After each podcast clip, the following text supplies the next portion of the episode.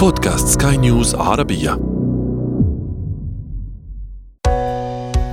حياتنا.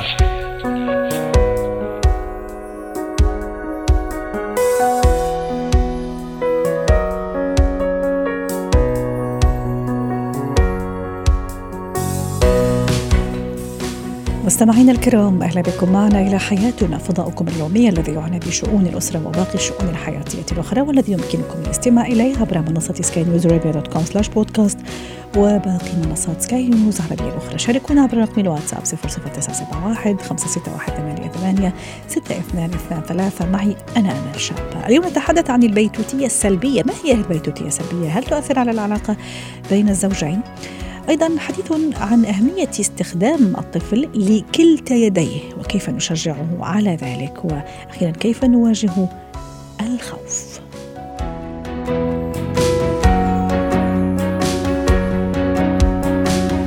هو وهي. اليوم نتحدث عن البيتوتية الزوجية. ما هي هذه ما هذا المصطلح وما المقصود بالبيتوتية السلبية عفوا خاصة إذا تعلق الأمر بالزوج تحديدا؟ وهل تؤثر على العلاقة بين الشريكين؟ رحبوا معي بالأستاذة ليندا أحمد استشارية نفسية والأسرية ضيفتنا العزيزة. أهلا وسهلا أستاذة ليندا.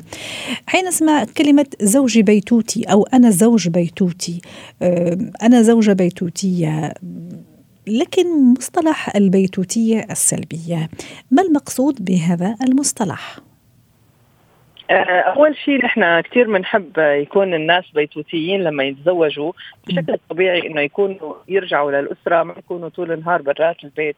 ولكن لما بنقول عنها سلبية هي زيادة زيادة تواجد الشخص الآخر معك 24 ساعة في المنزل لأنه هذه المساحة اللي بياخذوها الشخصين لما واحد منهم بيخرج إلى العمل والآخر بيكون عم بيساوي شيء بالبيت والعكس صحيح هذه المساحة هي من أهم الحاجات لحتى تعملي ريتشارج يعني إعادة شحن. تعبئة لحبك لرجوعك لهذا العش الزوجي أو المكان الزوجي اللي رح يجمعكم بغداء ولا سهرة رومانسية ولا قاعدة على التلفزيون.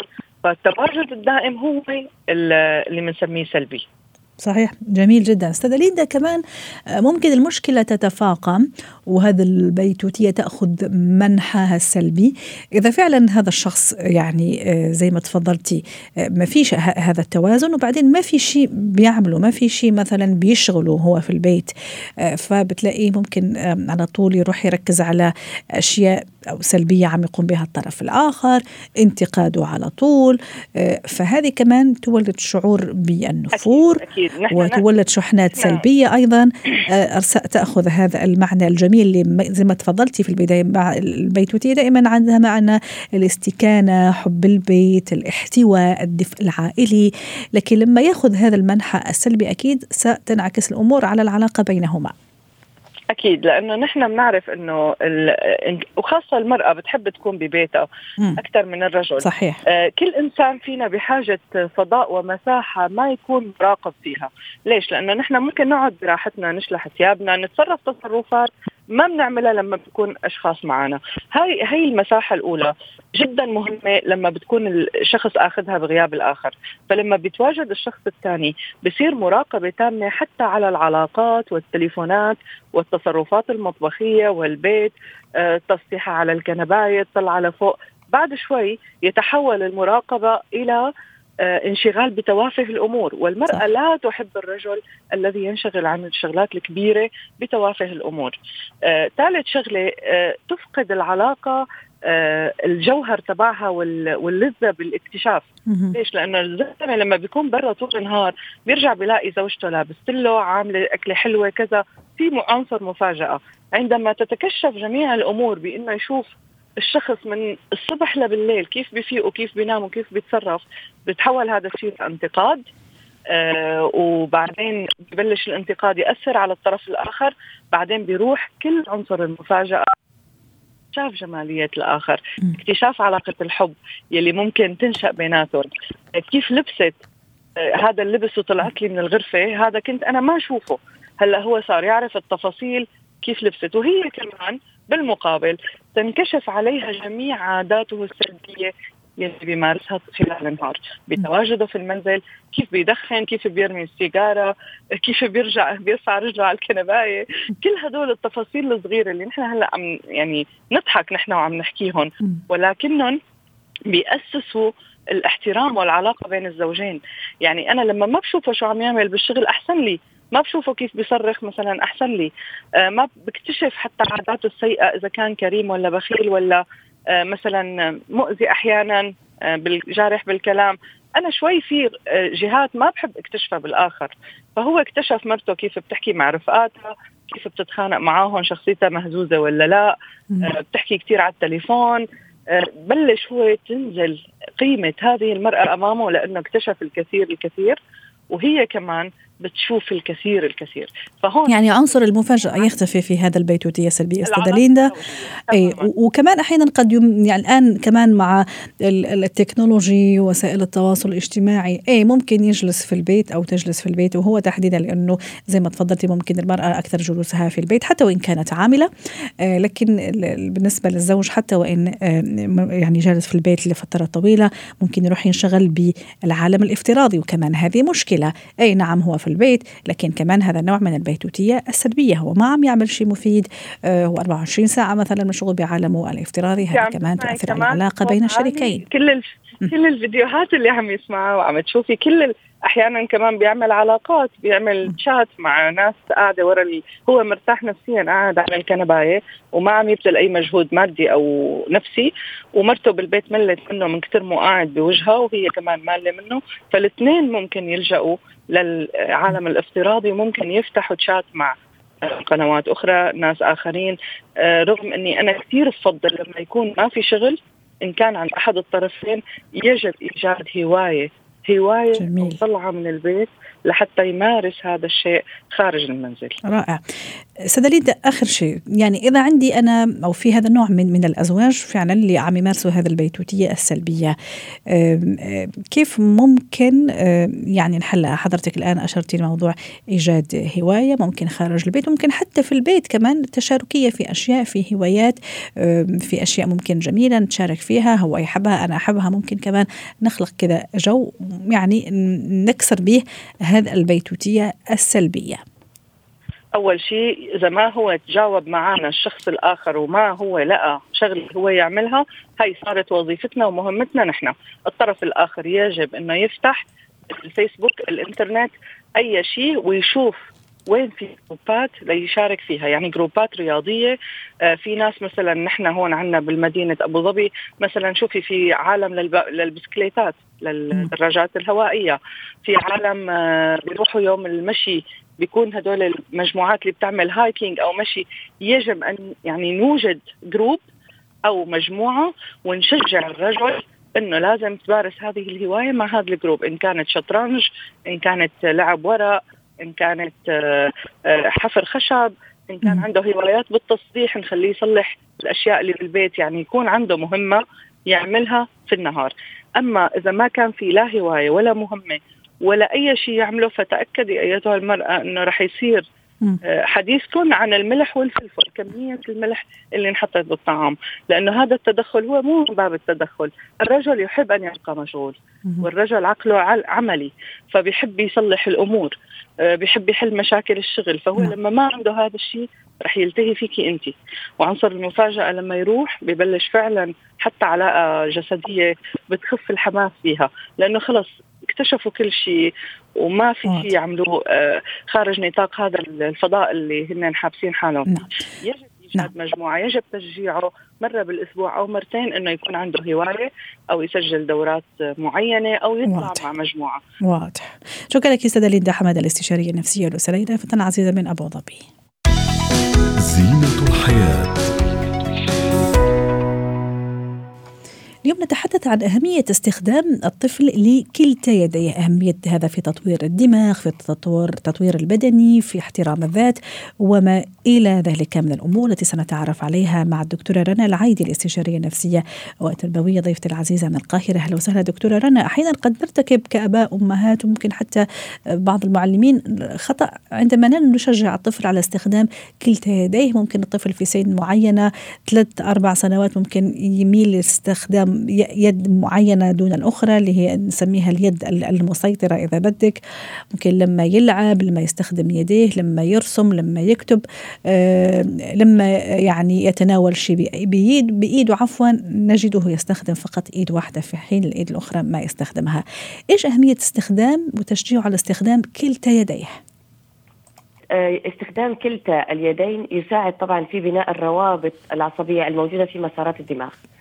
آه، عن طريق إنه يساعد في آه، التوازن وأيضا في إكمال المهام المعقدة.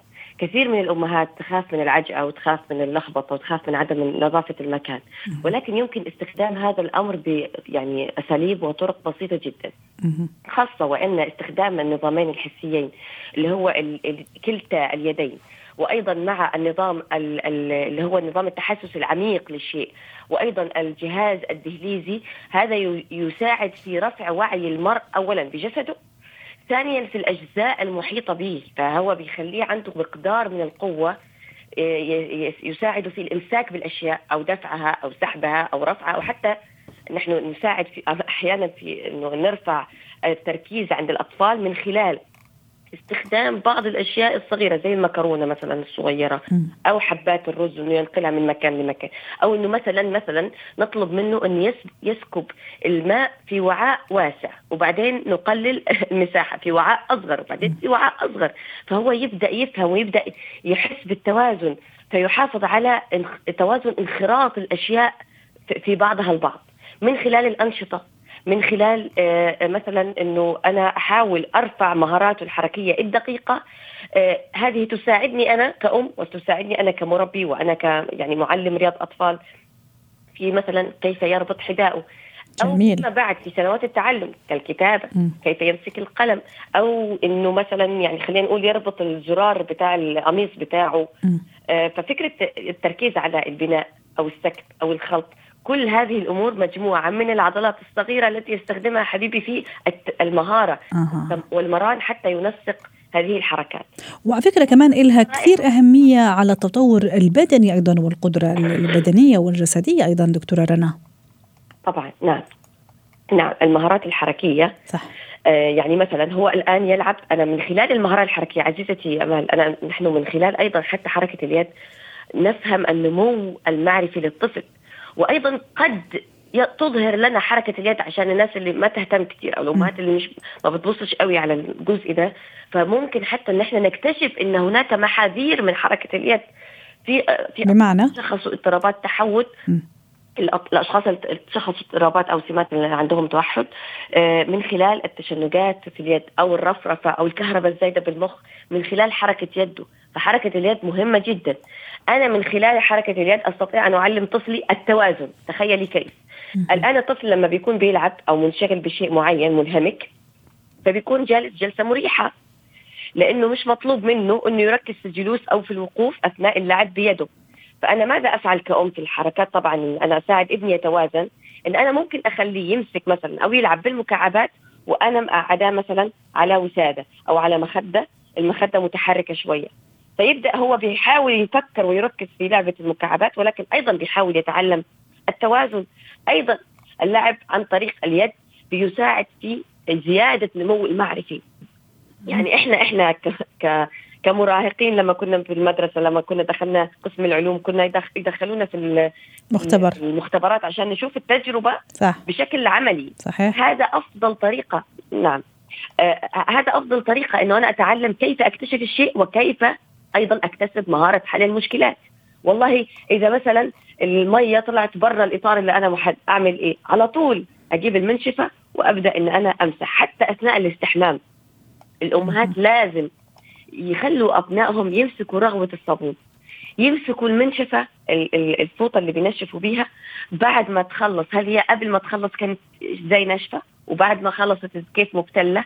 هذه الأمور جميعها تساعد على صح. الزيادة المعرفية. والتكيف مع المواقف المختلفة أيضا دكتورة رنا زي ما الله يفتح عليك حضرتك. الله يفتح عليك. صحيح صحيح. أيضا له تأثير مهدئ. يعني أنا لما لما أبدأ إن أنا أخلي مستوى الإثارة العام لدى الطفل اللي هو الركض والجري والنط والقص هذا ممتاز. لكن يكون استخدامه لتحفيز الطفل ضعيف شوي. المهدئ يكون آه، مسكن يعني مؤقت خلينا نقول. ولكن اللعب الحسي بكلتا اليدين يساعد الطفل إنه عنده فرط نشاط عنده صعوبة في الانتباه. طب أنا أحلها إزاي؟ أروح أخليه يجري؟ لا طبعا. أروح أخليه ينط أكثر وأدعم عنده هذه الصفة؟ لا طبعا. فأنا بجيب له هذه الألعاب التي تثير انتباهه وفي نفس الوقت تجلسه فترات طويلة واضح. على هذه اللعبة. نعم. بجانب عزيزتي التهدئة إحنا كمان عشان أنا بالنسبة لي أنا كصحة نفسية التهدئة الضغط الناتج عن العناق ده بيساعد الطفل أيضا. هذا لمس لمس بكلتا اليدين. الحضن المثقل هذا الحضن العميق يساعد على التهدئة. والإشارة إنه حبيبي أنت لازم تقعد هنا في مكانك دلوقتي. يعني لازم تكون في مكانك. قبل النوم وبعد النوم وأثناء اللعب. كل هذه الأمور حتى مكعبات البناء حتى الأرجوحة. إنه أنا أخليه يمسك يساعد نفسه على التوازن فهو بيمسك أيضا بإيده. فكرة الانخراط بجميع المهارات. ممكن بقى اديك أمثلة لو وقتي يسمح. في أقل من عشر آه. ثواني حتى نختم معك بس حتى أقول دكتورة رنا وأكيد لنا لقاءات أخرى أنه جدا مهم هذا هذا الموضوع. زي ما تفضلتي ممكن أباء وأمهات خاصة أمهات ممكن هم اللي كثير يجلسوا مع أطفالهم ما بيعرفوا أنه فعلا أهمية أنه خلي طفلي يستخدم آه، كلتا يديه. وبدي أتشكرك دكتورة رنا على هذا المداخلة وعلى كل هذه المعلومات. وإن شاء الله أكيد الأمهات والأباء اللي عم يسمعونا استفادوا منها. شكرا لك وأتمنى لك أوقات سعيدة. مهارات الحياة. يقال أنه أكبر عدو للإنسان هو الخوف لأنه يعرقل عن كثير أشياء عن تطوره في الحياة تطوره في علاقاته مع نفسه حتى. رحبوا معي بالدكتورة سلوى عفيفي مدربة مهارة حياة ضيفتي العزيزة من القاهرة. أهلا وسهلا بالدكتورة سلوى. اليوم حديثنا عن الخوف. بتخافي من شيء بحياتك بشكل عام؟ مرحبا وكل عام وأنتم بخير أكيد بخاف من بعض الأشياء طبعا آه الخوف على فكرة هو شعور فطري موجود. عند الإنسان نابع من استشعار أي خطر فأنا بخاف أحيانا بخاف من الفقد بخاف من الخطر بخاف من الإحراج أمام الآخرين أحيانا بخاف من الموت أنا إنسانة طبيعية زي أي إنسان بتنتابه آه. هذه المشاعر هذه المشاعر إذا كانت لفترة قصيرة مثلا أو إذا كانت في المقابل في أشياء أخرى تدعمها أو يعني تساعدنا على التخلص منها فهنا أصبحت مطلوبة وإيجابية ومنطقية. أما إذا انتابتني إني أنا مثلا أخذ خطوة إلى الأمام أو أغير مثلا آه، تجربة معينة أو أدخل في علاقات جديدة أو أتعرف على ناس أو أخاف من كل شيء. في ناس تخاف تجرب أكلة جديدة. في ناس تخاف تغير لون شعرها تخاف تغير مثلا نمط ملابسها. إذا إذا أصبح لهذه الدرجة لا أصبح معوق مثل ما ذكرتي في البداية. جميل رائع. دكتورة سلوى كيف أتخلص أو كيف أواجه هذا الخوف؟ لأني حتى أتخلص منه لازم أواجهه. لازم أعترف أول شيء إنه كمان عندي هذا النقطة وعندي هذا الخوف الشديد. الخوف غير المبرر أو الخوف اللي دائما يتكرر خوف يعني تملكني بين قوسين. أول شيء مثل ما ذكرت إنه لازم نعترف ثم لما نعترف ونتواجه مع أنفسنا كيف نواجهه هو نواجه هذا الخوف. صح. ما تتحدثين عنه سيدتي هو الوعي. الوعي لما يكون أنا عندي زيادة للوعي أو معرفة إنه آه طبعا هذا الخوف طبيعي أو هذا الخوف قد يكون على فكرة غير حقيقي. انت عارفة إن إحنا أحيانا صح صح. خيالنا خيالنا يرسم لنا سيناريوهات يعني قد تكون أكبر بكثير آه، تخويفا من الواقع الذي قد يحدث. فيعني في بعض النقاط كده ممكن إن إحنا نتبعها. عارفة لو غيرنا نمط التفكير لو غيرنا النظارة اللي إحنا ننظر بها إلى الأمور أعتقد أشياء كثيرة ستتغير. التعامل مع مشاعر الخوف على إنه مثلا مؤثر طبيعي. وقد يزول بمجرد انقضاء هذا الأمر اللي أنا متخوف منه. أن أكون مستعد يعني مثلا لو شخص يخاف من البحر مثلا طب أنت إذا تعلمت السباحة أو أخذت احتياطاتك ممكن إنه هذا الخوف يزول. آه، أحيانا واصلا تعرف على مسببات هذا الخوف لماذا أصلا مدام اعطيتي موضوع البحر لماذا أصلا أنت تخاف من البحر؟ هل تعرضت لشيء وأنت طفل صغير تعرضت لغرق مثلا مشكلة معينة؟ طبعا معرفة السبب الجذري قد يعني يعفينا من 80% صح. من آه، المخاطر اللي هي قد لا تكون موجودة أصلا. إذا عرفت فعلا هذا السبب ويمكن أحيانا نستعين ببعض المتخصصين أو يساعدونا أو حتى الأهل أو نستشير بعض الناس أو إن إحنا نتغلب على ذلك بتقوية مهاراتنا. يمكن الدكتورة كانت تتكلم من شوية على إنه حلو ان تخلي الطفل ينغمس في كثير من الأمور ويكتشفها بإيده. فهذا يعني هذه أمور تساعد الإنسان على اتخاذ الخطوات ال ال يعني يكون إنسان مقدام لا يكون خوف. بس مش لدرجة نعم. أن ألقي بنفسي إلى التهلكة. يعني صح. لا بالعكس يكون آه شيء مدروس يعني. ومراقبه كمان مشاعرنا دكتورة سلوى. كثير مهم أني أراقب مشاعري وأنا آه عم خاف بين قوسين وأنا شعور الخوف, طبعا. الخوف عفوا ينتابني. أراقب مشاعري. متى أخاف؟ متى تزيد عندي نسبة الخوف والقلق وما يصاحب طبعا هذا الخوف من قلق من آه توتر أحيانا من عدم تركيز أحيانا أخرى. فتصور كمان مراقبه مشاعرنا حتى نقدر نتحكم فيها كمان. آه تعرف على أسباب هذا الخوف. ممكن حتى القيام أحيانا في البعض لما يخاف آه فورا يروح يقوم بنشاطات كذا تساعده على الاسترخاء. يمارس أي شيء هو بيحبه مفيد يوغا رياضة كتابة. يعني اللي هو عرفتي كيف؟ حتى ممكن يواجه هذا الخوف. طبعا أنا مع الكتابة جدا ان إحنا ندون مخاوفنا نراقب مشاعرنا نشوف إيه أسبابها نتعرف على الأسباب الجذرية مثل ما ذكرنا. آه نشوف مثلا نسأل أنفسنا ما هو أسوأ سيناريو قد أقع فيه إذا حدث هذا الأمر. طيب كيف سأواجه هذا الأمر؟ التفكير في الحاضر أكثر من التفكير من المستقبل. كثيرا نخاف من المجهول. طب هو أنا ضامنه هعيش قد إيه؟ طب خليني أفكر يعني أستمتع باللحظة الحاضرة. ليس معناها إني أنا أنظر تحت قدمي. لا أعمل للمستقبل أيضا مع الاستمتاع بالحاضر أيضا. نقدر النعم نشكر يعني يكون في عندنا امتنان لما نحن فيه. يكون عندنا نوع من الطموح أيضا. آه فكل هذه الأمور تساعد على التغلب على المخاوف حتى لا تكون عقبة في طريق تقدمنا. نعم. شكرا لك دكتورة سلوى عفيفي خبيرة ومدربه مهارات حياة ضيفتي العزيزة من القاهرة وأتمنى لك أوقات سعيدة.